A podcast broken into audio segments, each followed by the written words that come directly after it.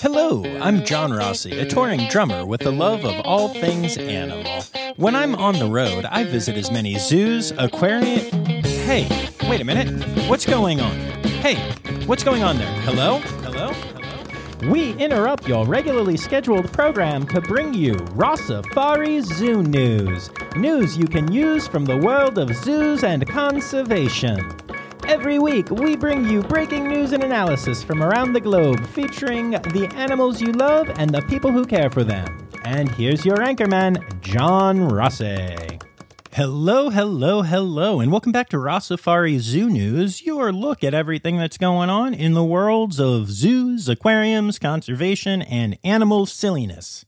I'm, uh, I'm happy to have you here, and uh, we're going to have some fun getting to some interesting and, and maybe even some tough stories this week. Uh, but, you know, We'll, we'll we'll get through it together like we always do. If this is your first time here, well, welcome. Uh, and if this is not your first time here, well, welcome. Everyone's welcome. So most of you know the drill by now, but if not, make sure you're following along at Rossafari on Instagram, Facebook, Twitter, and at Rossafari Pod on TikTok.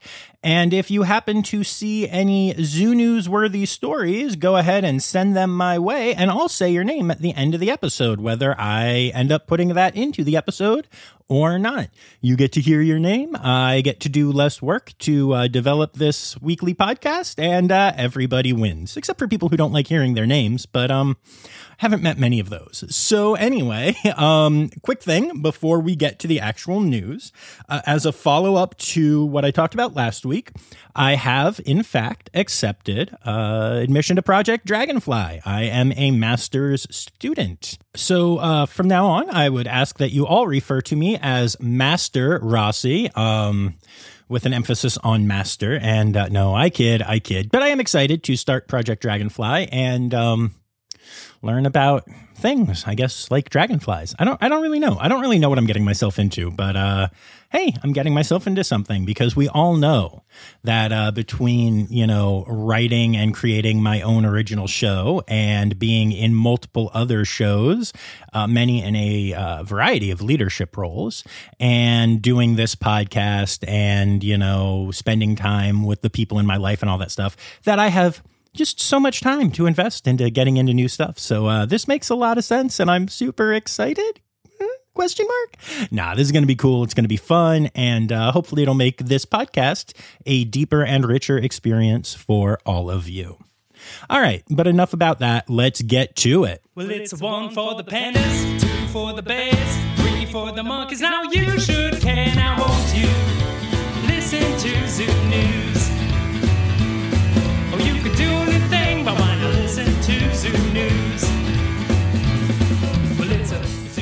All right, so we're going to start it off with a, a fun one. Um, I'm talking about Cincinnati again and the new baby hippo.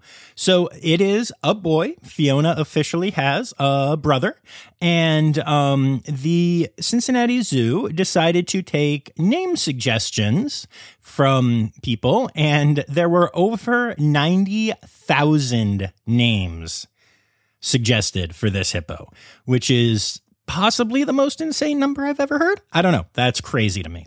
But the hippo team has narrowed it down, and uh, there are two names still in consideration Fritz and Ferguson.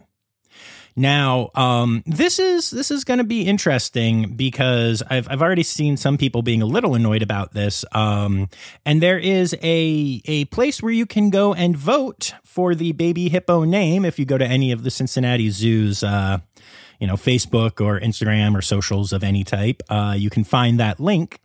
But the wording of the thing is such that it is made clear that the hippo team is going to be naming this hippo. They got to pick Fritz and Ferguson, and they're going to pick which one ultimately is the hippo's name. As a matter of fact, knowing as much as I do about how these things go on behind the scenes, I would bet you money that they already have decided. But they want everyone to feel a sense of ownership and excitement about the hippo, and so they're still doing the poll. But again, they're making it perfectly clear if you read the wording that um, your vote is not really what matters in this case. And uh, I've seen some people complaining about that already, but I have to tell you, I think that's wonderful. Many keepers get attached to these animals before the names can happen and uh, come up with names, and the whole team starts calling them that. And actually, there are a lot of animals that have a public name and a private name because the public got to vote on a name, but none of the keepers liked it, and they had already decided on a private name, and so that's what they call the animal behind the scenes. Um, this is a really common trend, and you know, keepers have a sense of ownership about animals that that even the biggest zoo fan does not get to have. It's just a different relationship and and sometimes it's even hard for me to accept, you know? But like Colleen Adams has a relationship with Lucille the Bearcat that I will never have despite the fact that I love Lucille with my whole heart. And that doesn't take away from my feelings for and relationship with Lucille, but uh, it certainly means that hers is better and more important. And um, yeah, so I think keepers should always get to name their animals. I know why zoos go in different directions, especially when like some donors will pay thousands or tens of thousands of dollars to name an animal, which, uh, you know, if you got the money and you want to donate to a zoo, that's cool. That's fair. I respect that. Uh, someday when I'm rich, maybe there will be a bunch of Rossafari the red pandas running around. Um, but yeah, I, I think, uh, I think that's cool. So I'm glad that Cincy is letting the Hippo team make this choice. But if you do want to go and voice your opinion, you certainly can and get a little bit more of a sense of ownership. So, uh, yeah, it's pretty cool. This hippo, by the way, if you haven't seen him, first of all, what are you doing listening to a zoo podcast if you haven't seen this hippo yet? But go look at all the social medias because he is adorable. Okay, so I started off with a fun story this week because, uh, well, you know, doing song parodies into uh, different segments sometimes makes starting with a rough story a bit of a challenge. Let's just let's just say it's a bit of a challenge. But uh, yeah, this week's uh, biggest story, in my opinion, is that Dane County officials in Wisconsin are investigating allegations of impropriety at the Henry Vilas Zoo in Madison, Wisconsin. Now, I have been there once and I, I love this zoo. I've, I've always loved it there. And this is where Bandit, the red panda who was born at Columbus and that I love so much, now lives. Uh, so this one's hitting pretty hard. I'm, uh, I'm taking it pretty personally right now. A former judge has been put in charge of the investigation, which shows that it's really serious. Um, and uh, they are doing a probe into the zoo's management staff and practices, uh, trying to find out whether there is evidence to back up multiple allegations of racism, union activity retaliation, unequal discipline, animal neglect, and employee general discontent due to a hostile workplace. The uh, investigators' initial findings are expected to be released in a report form uh, on October 1st of this year, which is way too long from now, in my opinion, but I get it. Digging into the allegations a little bit further definitely brings up some concerning things. Um, all of the black zookeepers at the zoo have resigned. Um, former zookeepers and other staff allege that they witnessed animals die because of management decisions. A deputy director is accused of using a racial slur, and there are multiple examples cited of unfair treatment and retaliation aimed at those voicing concerns to management. Zoo Conservation Education Curator Jess Thompson said staff work hard to provide the best possible care for animals, noted that the zoo is accredited by the AZA, the gold standard in animal care and welfare, and said unfortunately there were a lot of inaccuracies that were published in the article about this situation. She went on to say that, quote, we take the allegations very seriously and we're definitely open to communicating and being transparent with anybody and everybody, which obviously implies that they will cooperate entirely with the investigation. I'm also going to take the time to remind you that back in 2019, there was some controversy um, over the director of the zoo, Ronda Schwetz, who allegedly sexually assaulted an employee during an AZA conference in 2018. Schwetz entered into an agreement to have criminal charges dismissed in the case and returned to her position at the zoo in October of 2021. So she is the same director that got in trouble for that, but uh, had the criminal charges dismissed. So yeah, not a great look, although I will certainly point out again that all of this is alleged. And um, until the investigation is done, we don't know for sure what's going on at Henry Vilas Zoo. But uh, I'm definitely concerned for Bandit and all of the amazing animals there at this time. Moving on to greener pastures, or to bluer ones, as the case may be, um, Adventure Aquarium is doing something really cool called Candlelight Magical Movie Soundtracks. This is when a small string quartet, quintet, it's hard to tell from here, but a small orchestral group gets together in the Ocean's Ballroom area of the aquarium and um, sets up and plays movie soundtracks live while the room is lit by candles and the Shark Realm exhibit is behind them. So you get to see the musicians playing in candlelight with sharks and fish behind them. It's it's a really beautiful thing, and they're continuing their sensory friendly nights uh, at the aquarium. So it's it's just nice to see Adventure Aquarium doing lots of nice things. And speaking of nice things, Cleveland Metro Parks Zoo has announced the name of their recently born rhinoceros calf. The rhinoceros is named Dahlia, which means gentle, which is adorable. Though I have to admit, having seen rhinos play so rough with certain uh, enrichment items, I, I do wonder if it's an accurate name, but I like it. Welcome, Dahlia. In a slightly sad but also remarkable story, the Cologne Zoo has said goodbye to Isa the tree kangaroo. Isa passed away at the age of 25, which is amazing. She was by far and away the oldest tree kangaroo in captivity in the world. Uh, in the wild, tree roos live to around half that age. Um, and just as she had, you know, more age related issues and stopped eating as much and then became less and less mobile, it was determined that uh, the correct thing to do was to uh, put her to sleep because her quality of life had declined so much.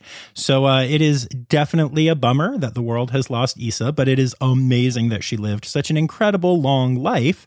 And um, it's also a little bit sad because uh, she was one of only muddy tree kangaroos that were in captivity. Um, so now there is only one muddy tree kangaroo left uh, in captivity, and uh, that tree kangaroo lives in Europe, but the species is no longer kept in captivity. So, uh, yeah, unfortunate to see, but what an amazing story of how a zoo taking good care of an animal can lead to an incredibly long life.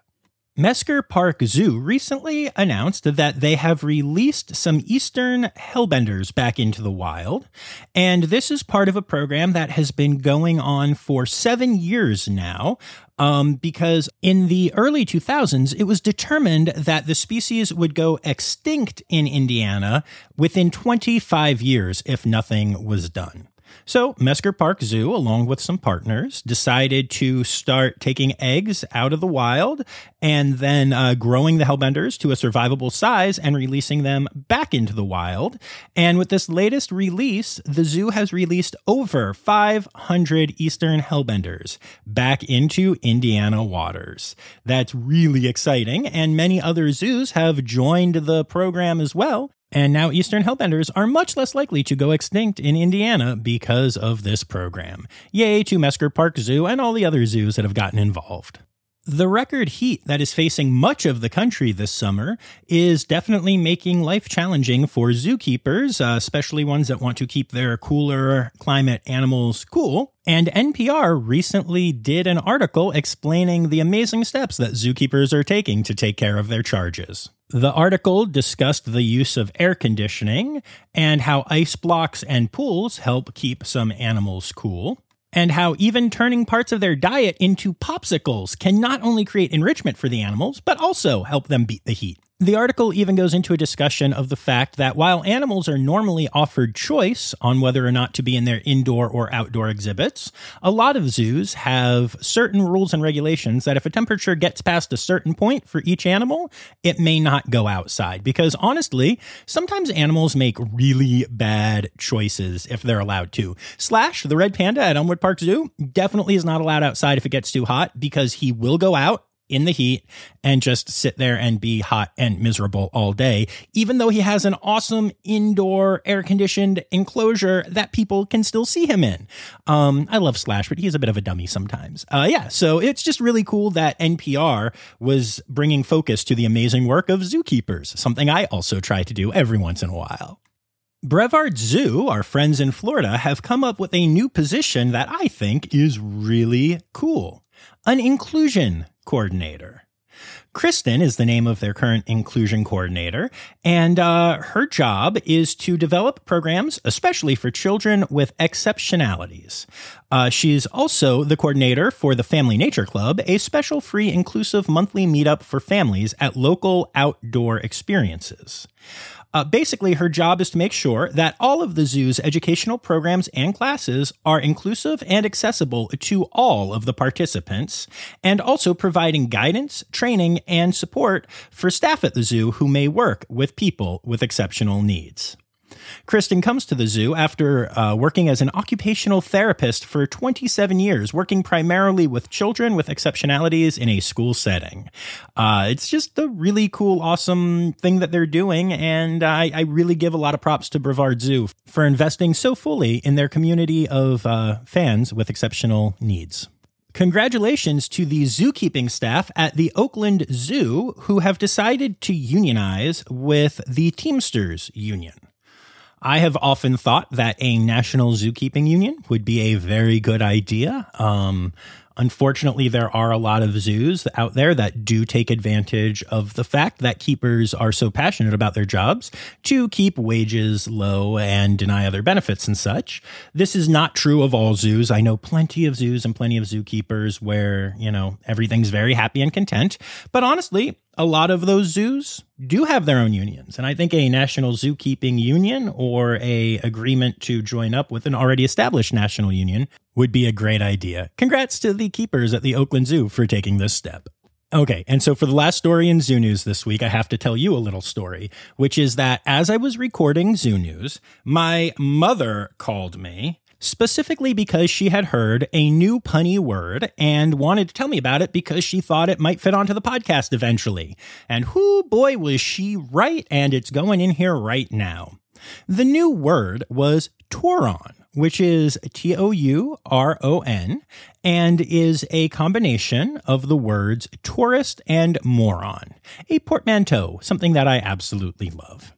And uh, the the idea of a Touron is somebody who goes off as a tourist and does stupid things while being a tourist, including all of the people that you've heard about who break into zoo exhibits and try to, oh, I don't know, cuddle lions or whatever stupid stuff I've told you about on this podcast because this just keeps happening.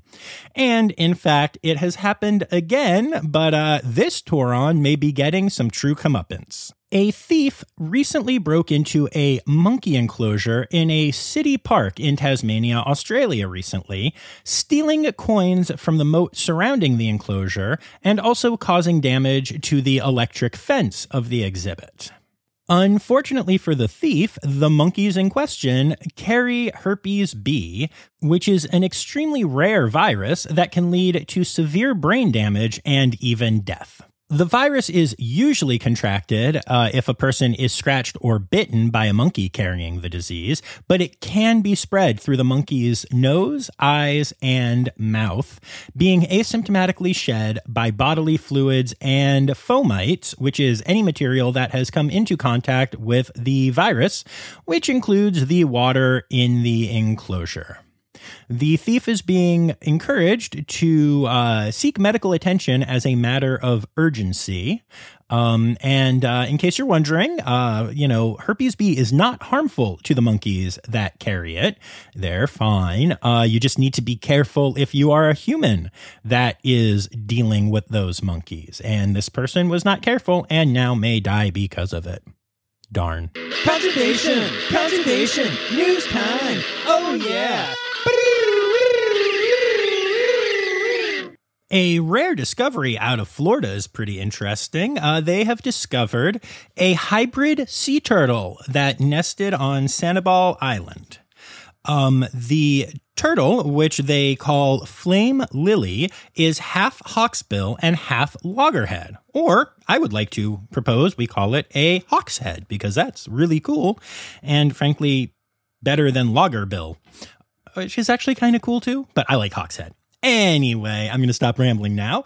Um, yeah, so there was a nighttime nesting event last year, and then a later daytime encounter allowed biologists to get a clearer look at the uh, turtle and realized that it seemed kind of unique. And so they took some genetic samples and sent them off to the University of Georgia, which confirmed that it is, in fact, a hawkshead. I'm sticking with it. And uh, that's just really interesting. Those uh, species tend to mate and nest at different times. So it's extra surprising that there is a hybridization of these two. And it makes me wonder if this is something you're going to see more of as temperatures rise and things get more and more mucked up for sea turtle mating, or if it's just uh, a story of a beautiful hawksbill and a beautiful loggerhead falling in love and making a baby. Who knows?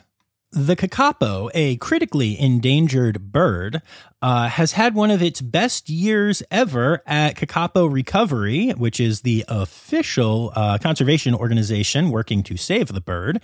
And uh, 55 of the 60 chicks hatched there this year have survived, which helps increase the overall population of the bird by 28% from last year to 252 individuals. Less than two decades ago, that number was 51 birds. So uh, things are looking up. The conservation project is going well, and uh, Kakapos have another lease on life thanks to the amazing work of conservation biologists. Yay! And speaking of born animals doing well, that was a horrible segue. Uh, 23 endangered eastern quoll joeys were born at Aussie Ark this breeding season. That is really exciting. And actually, because the breeding season for quolls is longer than a lot of other animals, that number may still rise. Now, you may remember that I recently told a story about Aussie Ark getting in some potential trouble with the government. There was a debate whether they were allowed to do certain conservation things they were doing. And I said I would follow up on that story. And I've been checking every week, and there have just been no updates. I feel like that happens a lot in the conservation world. I guess these things take a while to go through court. Uh, so I am still keeping an eye on the overall situation at Aussie Ark, but I have to tell you, all of the conservation projects that I've seen them doing are wildly successful. So I'm going to keep talking about them and supporting them until I have a concrete reason not to. Um, so congrats to everyone at Aussie Ark, and please don't break my heart by have also been doing really crappy stuff. Thanks. Okay, now one of the more entertaining recurring themes on this podcast is me laughing about the fact that it seems like the government can do basically nothing in the US. Um, however, the Senate actually did something by unanimous consent recently that I am just so proud of. Conservation is so important, and y'all, by unanimous consent, the members of the United States Senate were able to get over their partisan bickering to pass Resolution 742, designating September 25th, 2022 as National Lobster Day. It's nice to see politics working as it should. Okay, but seriously, all joking aside, the Senate did also pass, I mean, that was real, but they also passed a climate bill that could slash U.S. emissions by 40%. Um, this is something that there were a few Democratic senators that had been kind of holding out against, most noticeably uh, Joe Manchin, but he finally came to terms with the other Democrats and they were able to pass this bill. It is a far cry from what Democrats were hoping to get passed. And I'm not going to lie about that fact. However, it is a big step in the climate change battle. And uh, honestly, with the way things have been going lately, it's more than I think any of us really expected to pass. Uh, a lot of facilities, including the National Aquarium and some other zoos and stuff, put up multiple, multiple paragraphs of why we should be excited about this bill. And, and you can check those out if you want to for more details. But um, cutting emissions is great. And while we still want to and need to see more things happen, uh, honestly, the fact that this was able to get through the Senate uh, to the House, where it is virtually guaranteed to pass, is just amazing news. So, yay, we'll take the wins where we can get them and keep fighting on for more stuff that we need to happen. You know, like International Lobster Day.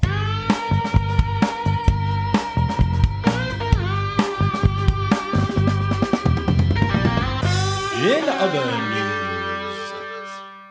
Okay, y'all, we're going to start off a little creepy with other news, and then we're going to get to some nicer things. So, uh, I have a couple stories here for you that I am really excited to share. Uh, first of all, some researchers recently watched dead fish rot for 70 days. So, that's exciting for them. The researchers who had their findings published in the journal Paleontology were trying to figure out how and why the soft tissues of internal organs can be selectively preserved in the fossil record.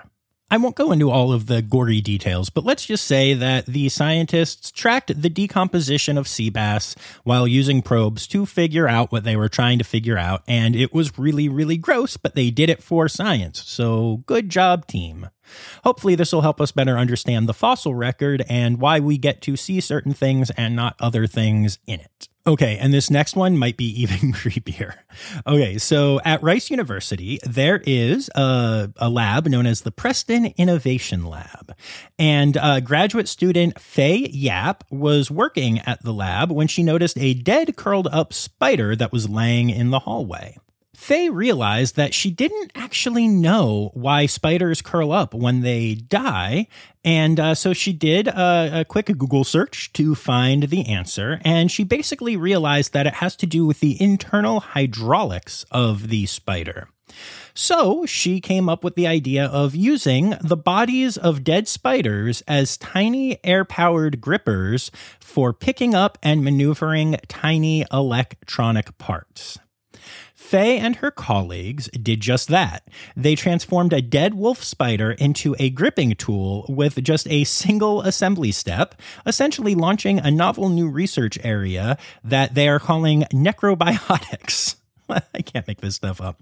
Um, but yeah, the idea is that a dead spider could basically be used as a gripper for delicate pick and place repetitive tasks, and uh, could even be used sometime in the future uh, in the assembly of microelectronics. There is no joke, there is no pun, there is nothing I can say that will get that image out of your mind. I apologize. But I will tell you this before spiders die and curl up and get turned into things that make microelectronics in the future, apparently, uh, we have come to realize that they dream while alive. At least, maybe. We're not entirely sure yet. But jumping spiders were recently observed experiencing rapid eye movement sleep, which uh, in general is an indicator that the animal in question, including humans, are dreaming. Now, spiders are not the only non human animal to experience this. Dogs and many others do as well. Uh, but I, I have to, I guess it just begs the question I wonder if any of these spiders ever dream of becoming basically claw machines for scientists. Who can say? Okay, enough with the weird, morbid stuff. Let's get real happy. The baseball team, the Seattle Mariners, have a new team member. That's a that's a weird thing to have in zoo news, isn't it? Nope, not at all, because the team member is Tucker, a four year old Labrador Retriever mix who the Mariners adopted to save from euthanasia. Their hope is that Tucker will be an ambassador and uh, will will hang out with fans as well as teammates at the clubhouse, and will also remind fans that they can go out and save animals from death by adopting them. It's a really good cause. It's a really cute dog, and uh, I'm a big fan of that even if I don't really root for the Seattle Mariners normally. Good job, Mariners. That's awesome. And then last but not least, and also kind of a thing that's going to sound weird in Zoo News at first, is uh, this week we lost singer and actress Olivia Newton John, uh, most famous for her song Physical and her role as Sandy in Grease. Now, again, what does that have to do with with conservation? Well, it turns out that um, she was a big supporter of the Cheetah Conservation Fund, CCF, and uh, was good friends with Dr. Laurie Marker, who runs CCF. Back in 1977, they traveled to Namibia together to see if a captive born cheetah named Khayyam could learn to hunt in the wild. And ever since then, she was a supporter of CCF and also frequently hung out with Dr. Marker doing other cool uh, conservation work in the wild. I had no idea about this. It's really amazing. But uh, yeah, the world lost another good one with Olivia Newton John.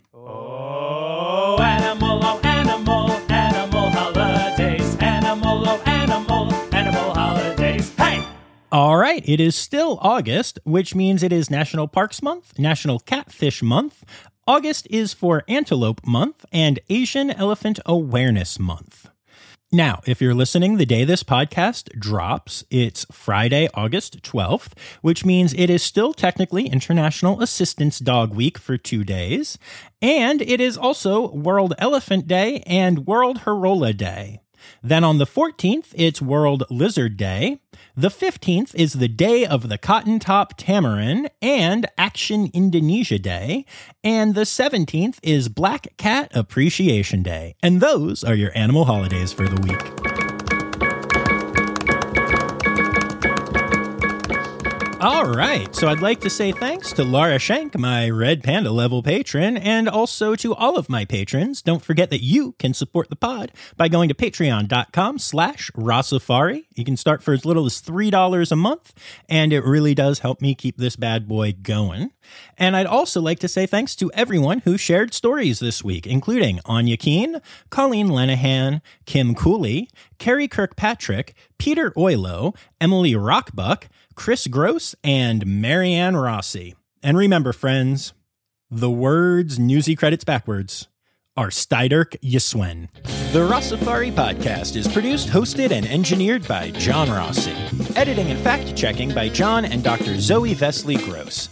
Our theme song is Sevens by Nathan Burke, performed by Nathan and John. Interrupting John theme and additional voices by Taylor Isaac Gray. You can reach John directly on Instagram and Facebook at Rossafari or by email at rossafaripod at gmail.com. Rossafari is part of the Daydreamer Media Network. Now, stop listening to me and go visit a zoo.